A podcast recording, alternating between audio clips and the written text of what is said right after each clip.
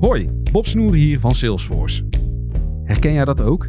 Die onstilbare honger naar vernieuwing, verbetering en verbinding. Ontdek dan nu het nieuwe seizoen van Aanjagers.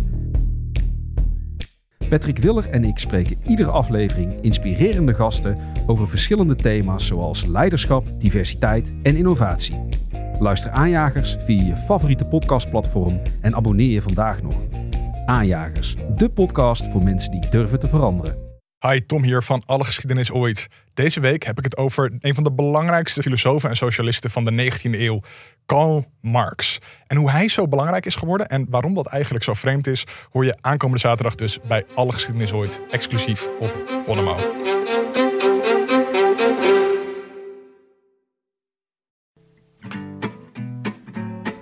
Vanaf onze bank, vandaag bij Twee Dichte Wielen in Amsterdam-West, is dit de 18e etappe van de Rode Lantaarn, de dagelijkse Tour de France podcast van Het is Koers.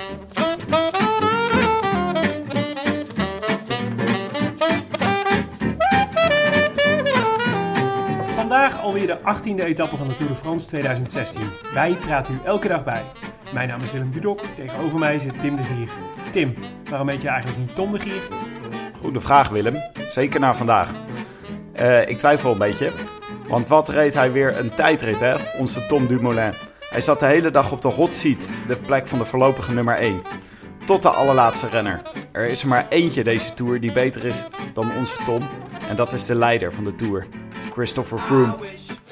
40, 41 seconden sneller dan Thomas de Gent. Wat heeft hij dat mooi gedaan, Tom Dumoulin. Hij heeft uh, zijn uh, rood-wit-blauwe trui weer mooi laten zien aan het publiek. En nu is het maar afwachten wat al die andere mannen doen. Wat Chris Froome zo meteen doet. Wat Richie Poort doet. Wat misschien wel Bauke Mollema en Yates doen. Wie weet Quintana. We gaan het afwachten. Dumoulin gaat aan de leiding. 41 voorsprong op uh, Thomas de Gent. 42 seconden voorsprong op Jon Izagirre. I wish I could be in the south of France. In the south of France. Sitting right next to you. Tim, waar heb je gekeken vandaag? Ik heb een beetje heen en weer gezept thuis. Tussen? Tussen de Belg en de, de Nederlander. En? Nou, het was wel. Uh, eigenlijk ben ik altijd. Uh, ik, uh, ik, ben, ik schakel wel een beetje heen en weer, maar meestal per etappe. En nu tijdens de etappe. En ik was, uh, ik was uh, veel aan het kijken en ook een beetje andere dingen tegelijk aan doen. En toen merkte ik dat ik eigenlijk veel meer meekreeg van, de Nederlands, van het Nederlandse commentaar dan van het Belgische commentaar. Hoe? Hoe ja. kwam dat? een ontdekking. Ja. Nou, ik ben eigenlijk altijd, ik heb altijd het gevoel dat het Belgische commentaar eigenlijk beter is. Net als ze altijd beter zijn in dicté. Mm -hmm.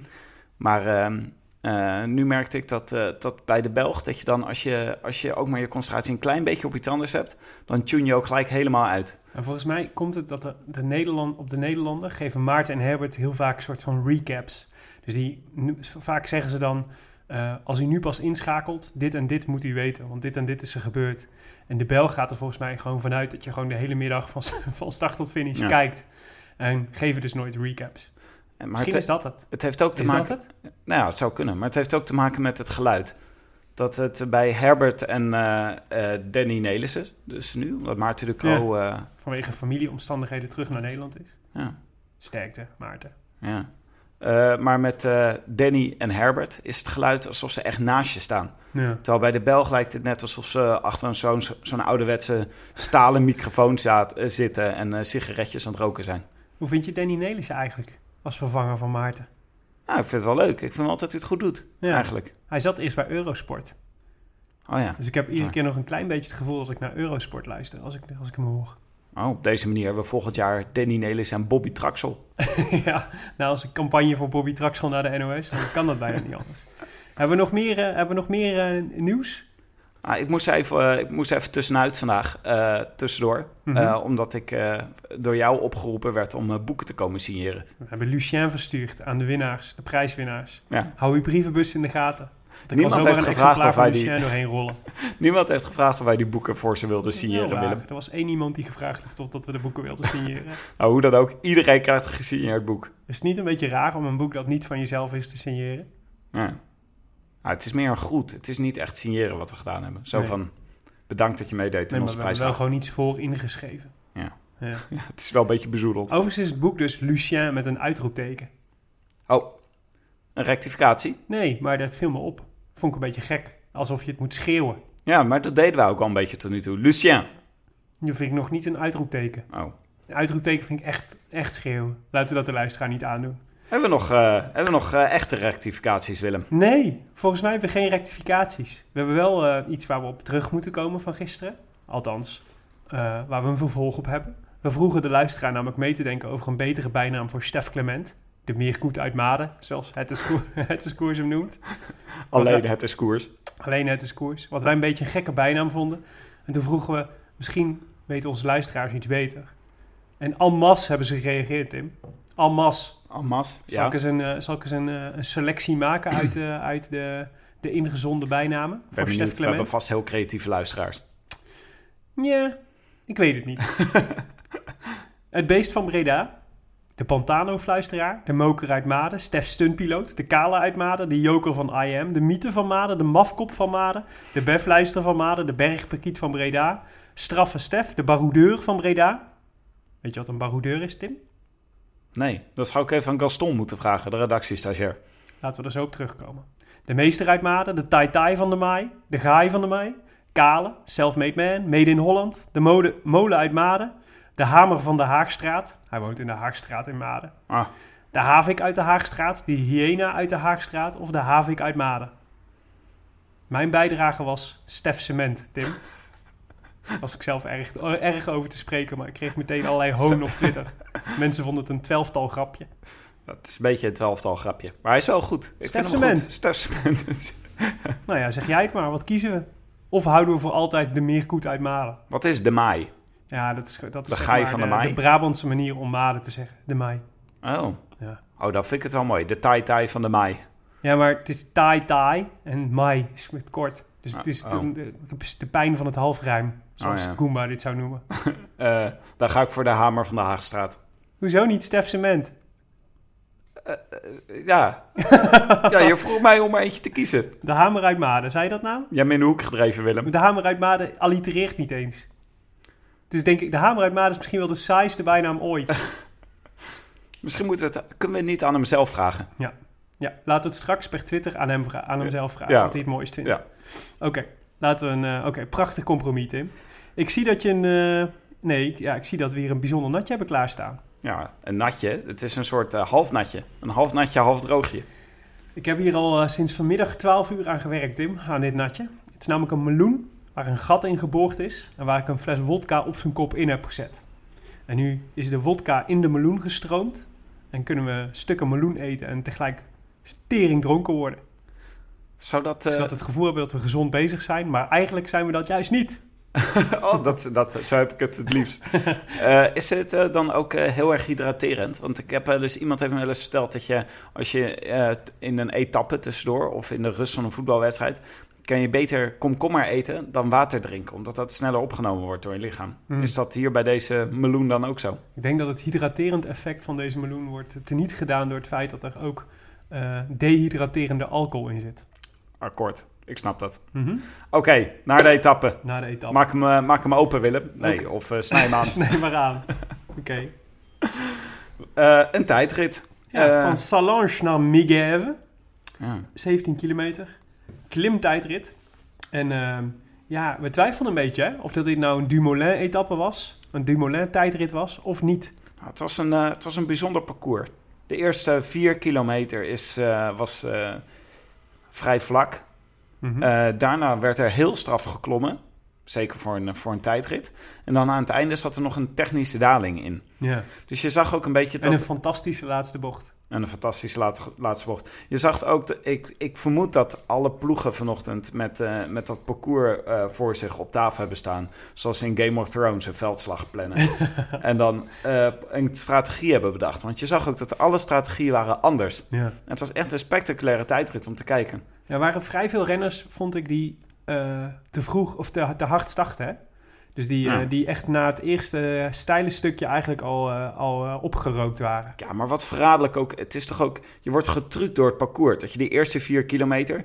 die gaat al eh vals plat bergop. Ja. En dan denk je, nou, ik ga wel lekker. Ja. En dan is het ineens heel erg stel daarna. Ja. Dus dan, eh, dan je wordt zeg maar, je, je zit dan net in je goede ritme.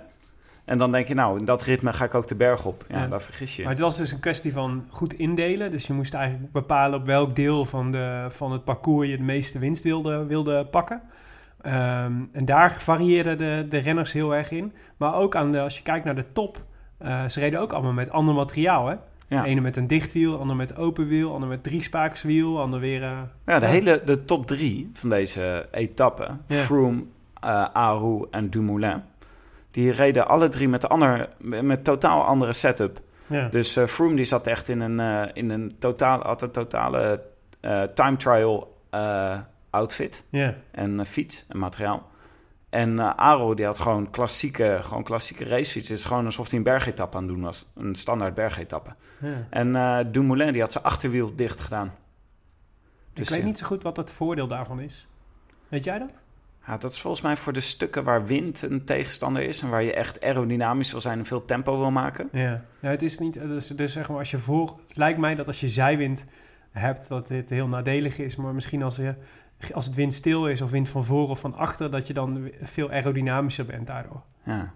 Dus dat zou betekenen dat, die, dat zijn fiets iets zwaarder is. Ja, Maar dat hij eh, winst kan behalen op die eh, vlakke eerste vier kilometer en, dat, eh, en het einde. ja. Nou, dat eerste deel klopte wel. Ja, De eerste vier kilometer reed hij het snelst van iedereen. ja want eh, nou ja, we zagen hoe het, eh, hoe het eh, verliep. Ehm, in het begin hadden we een, we hadden een aantal vroege leiders. Ja. Ede heb ik lang op nummer 1 Ja, zien staan. Die zat een tijdje op de hot seat.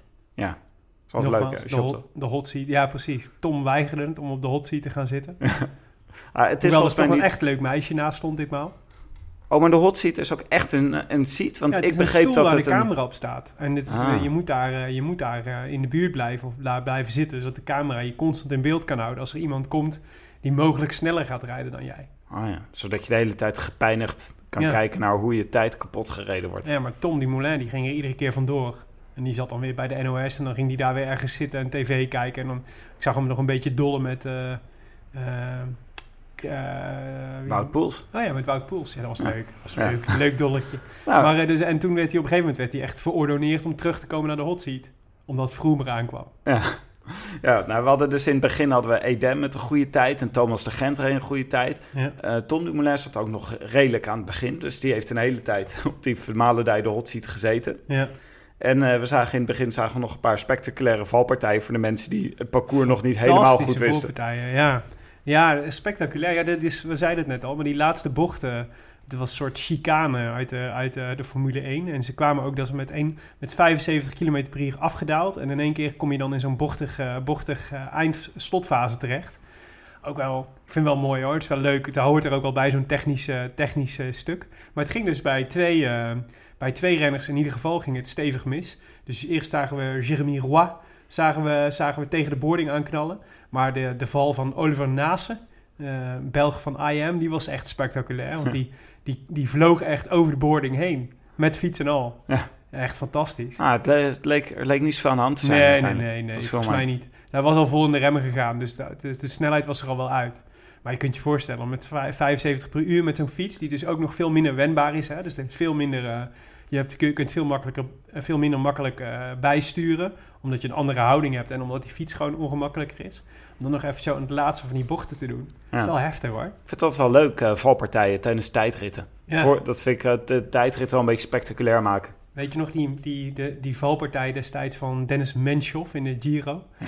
Op het rechte stuk. Ja. Het blijft de meest fascinerende de- valpartij ooit. Toch een goede eh, tijdrit gereden toen, toch? Nou ja, niet- geen goede tijdrit, maar goed genoeg om de Giro te winnen. Ja. Maar die was, dat was fascinerend. Het was gewoon een lang recht stuk. En het enige was dat het regende en dat, er, eh, dat hij over de kasseien moest rijden. Maar ja, als je dan gewoon normaal rechtdoor rijdt... Hè, dan, dan de wetten van de natuur- natuurkunde schrijven voor dat, die, eh, dat je dan op je fiets blijft. Maar kennelijk golden die wetten even niet voor Dennis Menchoff... want hij schoof echt snoeihard onderuit. Dat, is echt, dat was heel raar. Wie, echt was, heel raar. wie, was de, wie was nou die eh klassementsrenner die een keer drie keer viel tijdens een tijdrit? Is dat Rasmussen? Ja, Rasmussen, ja. Die op een gegeven moment echt woedend zijn fiets weggooide. Ja. Ja, was het Rasmussen? Dat weet ik niet meer. Moeten we straks even opzoeken. Vraag maar aan Gaston. Laten we Gaston even opzoeken. Maar ja, dus, de, dus Dumoulin moest... eh, zat echt wel een uur, eh, een uur lang in de hot seat. En een uur lang had ik ook al wel, eerlijk gezegd, de, de berenhuid verkocht. Ik, eh, ik, eh, hij was zelf niet heel tevreden over zijn, over zijn tijdrit. Dat, zag je eigenlijk, dat zei hij eigenlijk al meteen. Dus dat hij dacht dat hij wel wat had laten liggen. Niet super tevreden was. En dat je hem een beetje zo moeilijk zag kijken. En eh, zich afvroeg of het genoeg was. Maar het was toch heel lang was het echt veelbelovend. Tot en met, tot en met het eerste, eerste doorkomstpunt van Chris Froome, dacht ik. Hij heeft hem gewoon hij heeft hem te pakken. Ik zet de champagne vast koud. Ja. Die meloen met de wodka, die kan de koelkast weer in. Het was dus eerst dat... eh, hij lag eerst een, een aantal seconden voor op eh Froome. Daarna lag eh, Froome een aantal seconden voor op Dumoulin. Ja, En toen kon eigenlijk alles nog. Maar het laatste stuk van Dumoulin vond hij zelf al niet zo goed. nee. Dus toen dacht ik ook, nou wordt het wel heel erg moeilijk. Ja, en bij, ik zag bij Dumoulin vond ik echt dat je het kon zien, kon zien in die laatste bochten. Dat gewoon niet zo heel veel overtuiging in zat. En ik vond het wel interessant wat Marijn de Vries, die, die, zei, eh, als je, mm, dat, hij zei, die zei dat je als je een tijdrit bent, aan het rijden bent, moet je altijd eh, moet je helemaal in de zone zitten. Dus moet je echt eh, bezig zijn met, eh, met de task at hand, zeg maar. Dus als je in een bocht rijdt, moet je bezig zijn met die bocht. Hmm. En Dumoulin had gezegd dat hij eigenlijk... dat, hij, dat zijn gedachten eigenlijk telkens één bocht te ver waren. Dus hij was al bezig om over de volgende bocht na te denken over hoe hij moest gaan aansnijden. Terwijl hij nog in de huidige bocht zat. En dan ben je dus niet ideaal bezig. Wat zeg je me nu, Willem? Is, eh, is Tom Dumoulin niet mindful genoeg? Nou, Leeft hij niet in het nu? Kennelijk lukte het hem dus niet om vandaag eh, dag helemaal, helemaal op te gaan in eh, één te worden met zijn fiets en de bocht waarin hij op dat moment zweefde. Oh. Ja. Ik dacht nog, is er nou handig dat interview dat hij na afloop gaf over waarin hij zei dat hij het, hij vond dat hij dus niet zo goed had gedaan en hij zei ik heb me op de beklimming misschien toch een beetje opgeblazen. Ja, en je zag dat toen Froome aan zijn tijdrit begon, dat hij ook het eh Froome, Froome zei it's all about pacing. ja.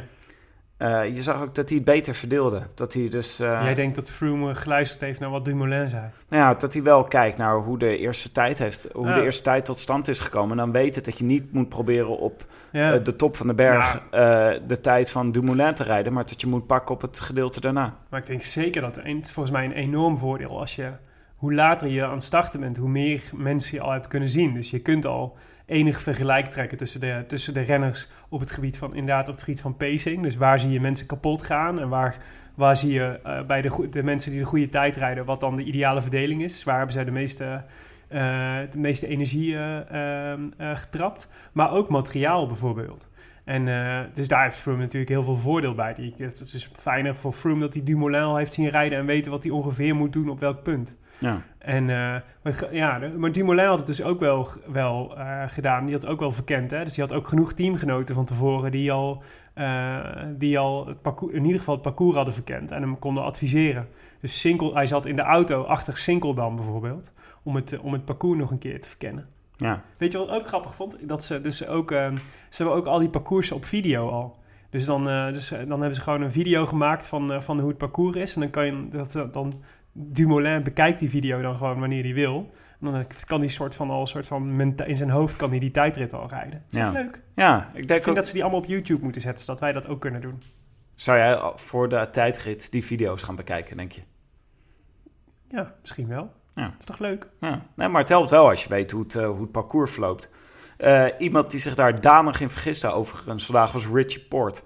Ja, die, Die, was, eh, eh, die ja. ging furieus van start en die, Ja. die blies zichzelf echt weer een beetje op. Ja, jammer, want ik had wel, laat zeggen, als hij dat beter had verdeeld, zijn pacing beter had gedaan, had ik hem toch echt een goede kans gegeven. Ja. En wij- hij werd volgens mij ook in het- over het algemeen echt wel tot de kanshebbers gerekend. En als je hem de afgelopen, als je hem gisteren zag rijden, dan, dan was dat ook wel terecht. Ja, laten we het, eh, laten we het even in de, in de context eh, zien van alle klassementsrenners. Wie hebben het vandaag goed gedaan en wie hebben het vandaag slecht gedaan? Nou, Zullen we een rijtje maken? Froome heeft, eh, voor zover hij de Tour nog niet gewonnen had, is hij van, van, van 85% zeker dat hij de Tour wint, naar 95% zeker dat hij de Tour wint Ja. gegaan. Want hij was gewoon echt, het was gewoon ijzersterk. En volgens mij was het misschien wel zijn beste tijdrit ooit. Want ik, hij was echt zo gelukkig toen hij over de finish kwam ook. Ja. En hij is altijd wel, bij hem zag je wel echt, die zit echt in de zone. Gewoon, zeker aan, aan het einde, weet je, maar nog met zoveel power die bochten door. En meest, met de meeste overtuiging gewoon. ja, prachtig ook. Hè? Dat, hij het zo, hoe die het, dat hij het ook wint op, eh, niet alleen op eh, gewoon zijn natuurlijke talenten, maar ook wint op hoe hij het strategisch heeft opgebouwd. En Ja. eh, Ja. het materiaal wat hij kiest is toch de echte de vakman. Ja, dat was gewoon wel cool. En het is ook gewoon, hij rijdt gewoon Dumoulin op 20 of 21 seconden. Hè? Het is echt veel. Ja. Dat, is- dat is gewoon, Dumoulin is de specialist. En de eerste klassementsrenners, Aru en Porte, die zitten op 33 seconden. Nou, Bardet op 42. En dan nou, moet je al ver naar Quintana op 1 minuut 10. Op een tijdrit van, eh, van eh, waar, eh, die, waar ze in totaal, hoeveel was het, 17 kilometer? Ja, Ja. dat is best wel, dat is gewoon veel. Ja. Aru reed ook een hele goede tijdrit. Eigenlijk Ja. onverwacht. Ja, vond ik ook.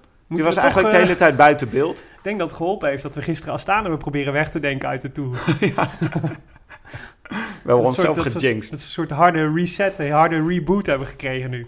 is toch altijd wel een beetje een grapje, toch? Van, eh, over Astana. Dat ze dan opeens ineens eh, heel erg goed zijn. Ja, is altijd een beetje gek. Aru is gewoon een goede renner ook. Ja. En, ehm, maar ik ben benieuwd hoor. Ik ben benieuwd wat hij door kan trekken in de komende dagen. Ik vond ja, Van Poorten dus heel sterk. En ook eentje waarvan ik denk dat wordt echt een bedreiging voor Mollema. Ja. En ehm, die was heel goed. En, ehm, maar ook eh, Bardet dus weer. We hadden gisteren al zei dat hij, dat hij Bardet toch ook stiekem dichter, steeds dichterbij sneakt. Maar die rijdt ook gewoon eh, 42 seconden. Maar, maar 9 seconden achter Porte en Aru. Ze heeft gewoon een goede tijdrit gereden. Ja. ja. Nou ja. Eh, Joachim Rodriguez.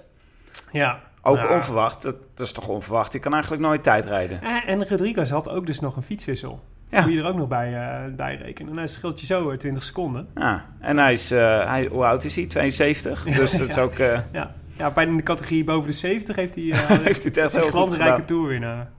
Ja. Ja, en eh, nou ja, het Quintana rijdt wel top 10. Dus dat is wel, eh, dat is Ah. Daar begreep ik dus helemaal niks van, Willem. Herbert en eh, Danny. Sorry, ik moet nog even. Ik ben gewend om Herbert en Maarten te zeggen. Ik moet even aan wennen. Herbert en Danny. Ja. Die, die, waren, die zeiden dus de hele tijd over hoe ongelooflijk Quintana nu definitief door het ijs was gezakt. Terwijl ik dacht, nou, het is eigenlijk helemaal geen goede tijdrijder. Dat is niet zijn specialisme. Ja. En hij doet toch gewoon, hij staat hier gewoon tussen de, tussen de winnaars van het klassement volgens mij. Hij pakt tijd op concurrenten. ja. Hij staat echt toch helemaal niet zo ver achter hoor, op, eh, op Mollema en, Nee. op- en op eh Nee, het valt wel mee. eh, ja. Ja. Na zijn complete instorting van gisteren had ik het slechter verwacht. Ja. Dus hij heeft boven verwachting gepresteerd. Maar kijk, uiteindelijk hoop je natuurlijk in, op, een, op een... Als hij eh, tijdrijden kan hij niet, maar klimmen kan hij als de beste. Dus als het dan een klimtijdrit is die ook nog zeg maar zo uitpakt zoals vandaag... dan had ik toch eigenlijk een goede Quintana had hij nog beter moeten rijden eigenlijk. Hè? Ja. Dus hij zet, het is weer, was weer een kans geweest om Froome onder druk te zetten. En hij komt gewoon weer op 1.22 binnen. Ja. Oké, maar het past wel. Het, in het verloop van de tour was dit nog. Ja, dacht precies. ik, nou, dit is eigenlijk best een goede tijdrit. Ja. Als, je dit, als je dit voor de Tour had gezegd, was het een slechte uitslag geweest. Maar nu we in de Tour zitten, is Met de kennis van nu. Met de kennis van nu heeft Quintana het best goed gedaan. Ja. Mollema? Ja, dat weet ik niet zo goed. Dat is een goede vraag. Mhm. Was dit een goede tijdrit of was dit een slechte tijdrit van Mollema? Ik zat erover na te denken. Ik bedoel, ten opzichte van vorige week heeft hij een tijdrit die hem eigenlijk veel minder ligt. Ja. Vorige week op het vlakke, lang, lang en vlak. Daar heeft hij het eh buitengewoon goed gedaan. Ja. En nu staat hij op een plek waar hij de afgelopen jaren toch eigenlijk ook altijd al stond. Met die tijdrit in de Tour. ja, maar En terwijl die de- deze meer zou moeten liggen. Dus je zou ook kunnen zeggen... Misschien had hij hier wel gewoon top 5 moeten rijden met deze vorm. Ja, ja maar goed. Ehm, gisteren was ik bang dat hij, eh, dat hij er helemaal doorheen zou zakken. En toen complimenteerden we hem al met zijn, eh, met zijn grinta dat hij, eh, dat hij nog de schade beperkt wist te houden. En vandaag was het eigenlijk weer dat, nou ja, een beetje billen knijpen. Maar het knappe was wel dat hij, dat hij zijn, zijn rit wel goed had opgebouwd. Want hij begon... Adam Yates is natuurlijk een van zijn voornaamste concurrenten. Misschien wel zijn voornaamste, staat derde. Eh, en daar was een beetje, nou ja, die staat op een, stond op een half minuutje of zo. En daar was, eh, daar, ik, ik dacht bij het eerste meetpunt, die Yates gaat hem vandaag eh, passeren in het klassement om de tweede plek. Maar bij elk meetpunt kwam hij weer dichterbij. En Ja. uiteindelijk finishte hij maar twee seconden achter Yates.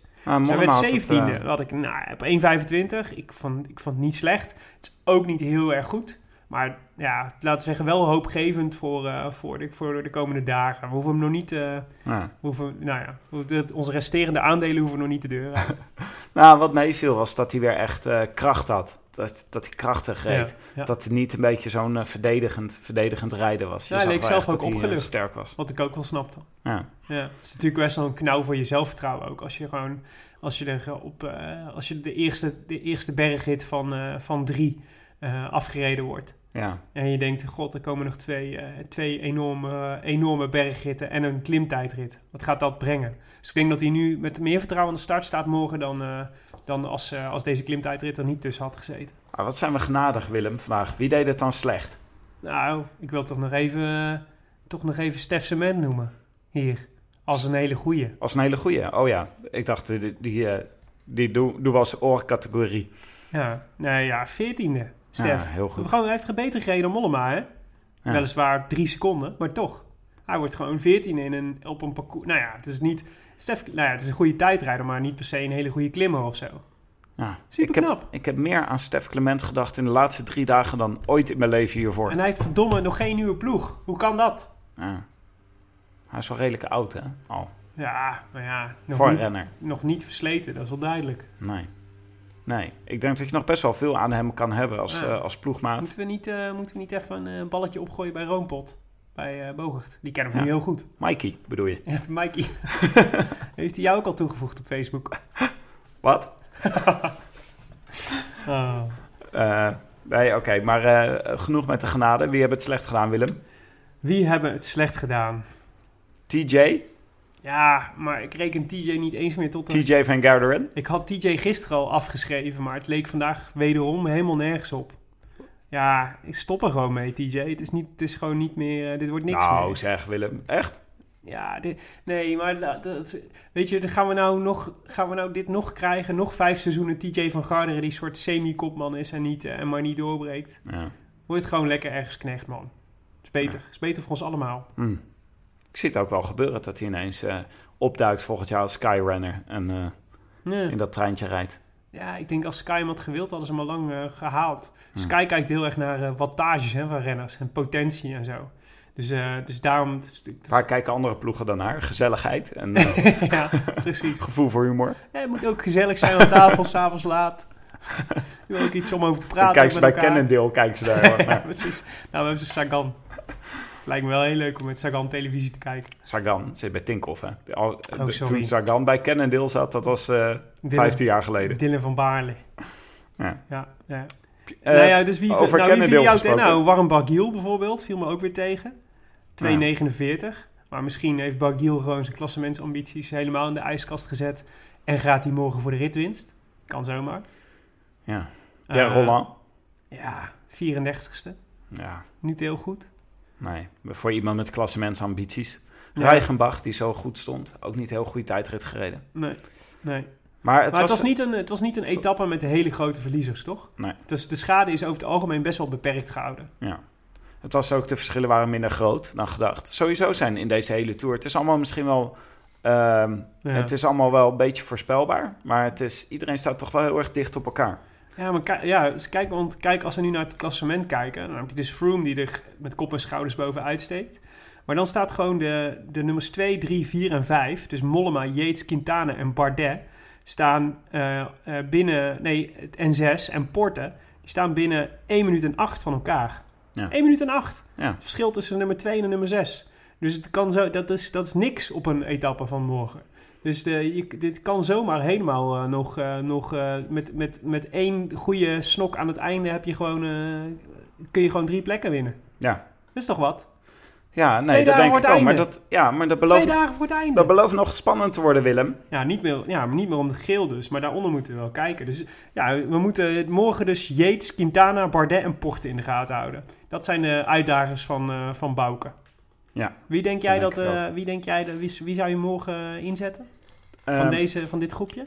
Nou, ik, eh, ik ben verbaasd. eh, ik ben eigenlijk verbaasd over hoe Quintana vandaag reed. Ik ben eigenlijk ook eh, verbaasd over hoe Port de laatste dagen rijdt. Dus ik zie dat wel als twee grote uitdagers van Mollema. Hoor. Ik denk eigenlijk dat Yates en Bardet een beetje hetzelfde niveau zijn als Mollema op het moment. Ja, ik vertrouw Bardet niet. Maar dat heb ik al eerder gezegd. Ja? Ja.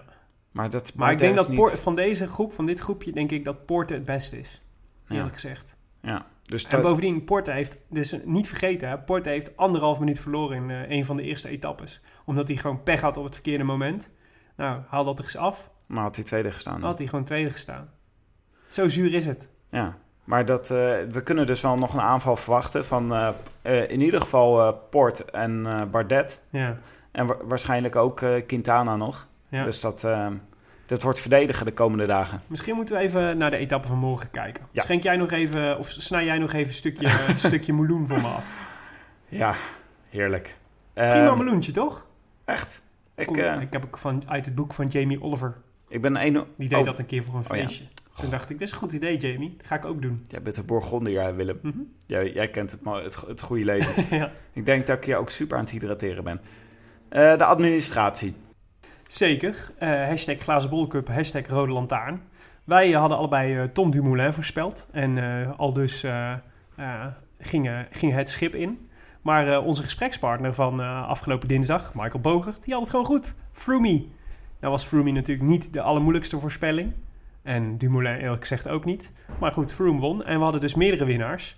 Michael Bogert, Jelle van Nimwegen, Ed geanonimiseerd, Ed Kornuit en Ed Marijn Kraakman. Liefst 1, 2, 3, 4, 5 winnaars. Ja. Indrukwekkend. Dus, eh, ja, Dus zo- we moesten de, de, de notaris eh, Gaston weer, een, eh, weer, weer zijn werk laten doen. ja. Tim, aan jou de eer om de winnaar bekend te maken. Nou, ik doe het voorverwarmde balletje doe ik open. en we vinden hier de naam Ed Kornuit. Gefeliciteerd Ed Kornuit. Mm. Laat ons even per DM weten wat je adres is en misschien je echte naam. En dan, dan sturen we je het boek Lucien op. Lucien met uitroepteken. Ja. Lucien, het boek over de laatste Belgische toerwinnaar. En, eh, en eh, die, eh, nou ja, gisteren hebben we de eerste badge verstuurd. Maar ik zal zorgen dat hij morgen hier kant op komt. Als je tenminste even een DM'tje stuurt. Laten we naar de etappe van morgen kijken. Ja, want morgen vertrekken we uit Albertville en gaan we naar Saint-Gervais-Mont-Blanc. Le Betext. Af van Albertville naar de Mont. Blanc. Dat zijn gewoon twee plaatsnamen die ik allebei ken. Ah, ja. Wat is het voor etappe, Tim? Nou, dit eh, wordt weer een knoepert van een Alpe-etappe. Eh, een tussensprintje aan het begin van de dag. Maar daarna berg van de eerste categorie, berg van de tweede categorie. Een hors-categorie, Montée de Bizan. En dan een merkwaardige lange afdaling met een, klein stukje, een heel klein stukje klimmen tussendoor. Maar eh, het lijkt er zowaar op dat dat ongeveer 40 kilometer bergaf gaat. Ja. En dan nog een finishberg op, op de eerste categorie, op Saint-Gervais de Mont Blanc. Precies. Ja, Dus- dat beloven eh, mooie plaatjes te worden met die Mont Blanc in de achtergrond. Telkens de hele tijd. Echt een witte bergen. Daarom noemen ze hem ook de Mont Blanc. Zeg het maar, Tim. Wie denk je dat er wint morgen? Ja, ik heb, eh, ik, eh, ja dat hebben, daar hebben we het net eigenlijk ook over gehad, Willem. Hm. Quintana, denk ik. Ja. Ik denk ook dat ze misschien wel een stukje... dat Froome en de Skybots niet direct achter hem aan zullen rijden. En dan verwacht ik eh, dat ze met z'n allen de oorcategorie op zullen rijden. Met z'n allen die 40 kilometer eh, naar beneden zullen gaan. Mhm. En dan op die berg van de eerste categorie... dat we weer, weer vuurwerk op het laatste gedeelte gaan zien. En dan eh, dat Quintana misschien wel een seconde of twintig weg mag rijden. Ik denk niet dat hij er de power voor heeft. Maar goed, hè? ieder zijn keus. Ik, En jij? Ik, eh, ik eh, hoop morgen op Wout Poels. Ik hoop dat, hij, eh, dat, hij, eh, dat Froome hem zijn etappe gunt. Maar ik denk het niet. Ik denk ook gezegd dat Poels gewoon netjes bij Froome moet blijven de hele tijd. Tot het eind. En ik zag in de, in de rituitslag van, van vandaag... kwam ik een opvallende naam tegen in het, in het slot van het, van, in het, in het onderste, in het laatste papiertje van, van de rituitslag. Daar zag ik op plaats 175, eh, met nog maar twee man onder zich, Daniel Navarro staan. Toen dacht ik, hey, Daniel Navarro, die kan goed klimmen. En die, kan goed, eh, die, eh, die zou zo'n etappe van morgen aankunnen als er, een, eh, als er een, eh, tenminste een groepje wegrijdt en hij, daar, en hij daarin mee zit. Wat ik denk. Dus ik ga voor Daniel Navarro morgen. Ja, nou, Succes voor Kofi dus. Want het zou natuurlijk goed kunnen dat we weer een kopgroepje krijgen met eraan weer Maika, weer Daniel Navarro, weer ehm eh, Serge Pauwels, Ja. Thomas de Gent, Stef Clement, Stef Clement. Stef Cement. Dat, zou- dat zou toch leuk zijn. Zie je dat ik gewoon probeer om deze bijnaam er alsnog in te rammen? De hamer uit de Haakstraat. Haagstraat. ja. Overigens, Albertville, Tim. Wat zegt jou dat? Eh, Bart Veldkamp. Bart Veldkamp, 1992, gouden medaille op de 10 kilometer. Prachtige techniek, hè? Ja. Komt de quizvraag. Wie haalde zilver op dezelfde Olympische Spelen? Eh, Johan Olaf Kos. Nee, een Nederlander. Oh, ehm, Falco Zandstra. Falco Zandstra op de 5000 meter. Weet je ook nog wie er brons haalde? Op de, ook een Nederlander? Ook een Nederlander. Uh-huh. Mm, Bob de Jong. Nee, te vroeg, hè? Voor Ja. Bob de Jong. Nou, weet ik niet. Ik denk dat Bob toen al reed was. Waarschijnlijk was hij toen al oud. Eh, nee, wie, zijn, wie is het? Leo Visser. Oh ja, Leo Visser. Tot twee keer toe, Leo Visser. Prachtig. Ja. Oké, Willem. Overigens, dat was eh, dat een Olympische Spelen waar we maar vier medailles in totaal haalden. ja. Schande. Toen we nog niet het eh, schaatsen totaal domineerden. Anywho, ook leuk. Morgen is dus de etappe van start tot finish op televisie. Dus eh, we kunnen onze lol op. Ik ga, het, eh, ik ga er goed voor zitten hoor, Willem. Als je wil meedoen aan het voorspellen, eh, gebruik even hashtag Rode Lantaarn, hashtag Glazen Cup. En dan, eh, dan zien we het vanzelf. En dan maak je kans op Lucien. Met dank aan uitgeverij Lanno. Oké, dit was het. Etappe 18 van de Rode Lantaarn. Gepresenteerd en geproduceerd door Willem Dudok en eh, mijzelf, Tim de Gier. Met dank aan hetiskoers.nl, de wielerblog van Nederland en Vlaanderen. En dank aan Johnny Wonder, communicatiebureau voor het digitale tijdperk. Dank voor de ondersteuning. Wil je reageren op deze uitzending? Via Twitter zijn we 24 uur per dag, 7 dagen per week te bereiken via Willem Dudok en Tim de Gier. En vond je het leuk wat we ons hoorden? Help ons dan door bijvoorbeeld een recensie achter te laten op iTunes. Dat helpt ons enorm bij het vinden van nieuwe luister- luisteraars voor de podcast. En dat vinden we leuk. Eh, hebben we nog een eh, recensie, Willem? Zeker. eh, van de vale gier van Tatabanya.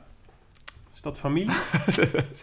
dat moet wel familie zijn. Zeker. Zo heet er heel veel bij mij in de familie. De titel van de recensie is Om je dood te schamen zo goed. En de tekst is Twee half geïnformeerden, twee half geïnformeerden bespreken de Tour de France met een natje en een liedje en een foutje en een verkeerd uitgesproken Franse plaatsnaam en een grapje en een foutje en een rectificatie. Mm. Nochtans gaf hij vijf sterren. Moest zich eh, even over een eh, bepaald cynisme heen zetten, geloof ik. Kennelijk. Nou goed, morgen zijn we er weer. Eh, en ik heb er heel veel zin in. Want morgen belooft echt een fantastische etappe te worden. De vraag van Bouke. De zaak van Bouke, ik hoop het. Het zou mooi zijn. A biento, Tim. A bientôt. I wish I could be in the south of France. In the south of France, sitting right next to you.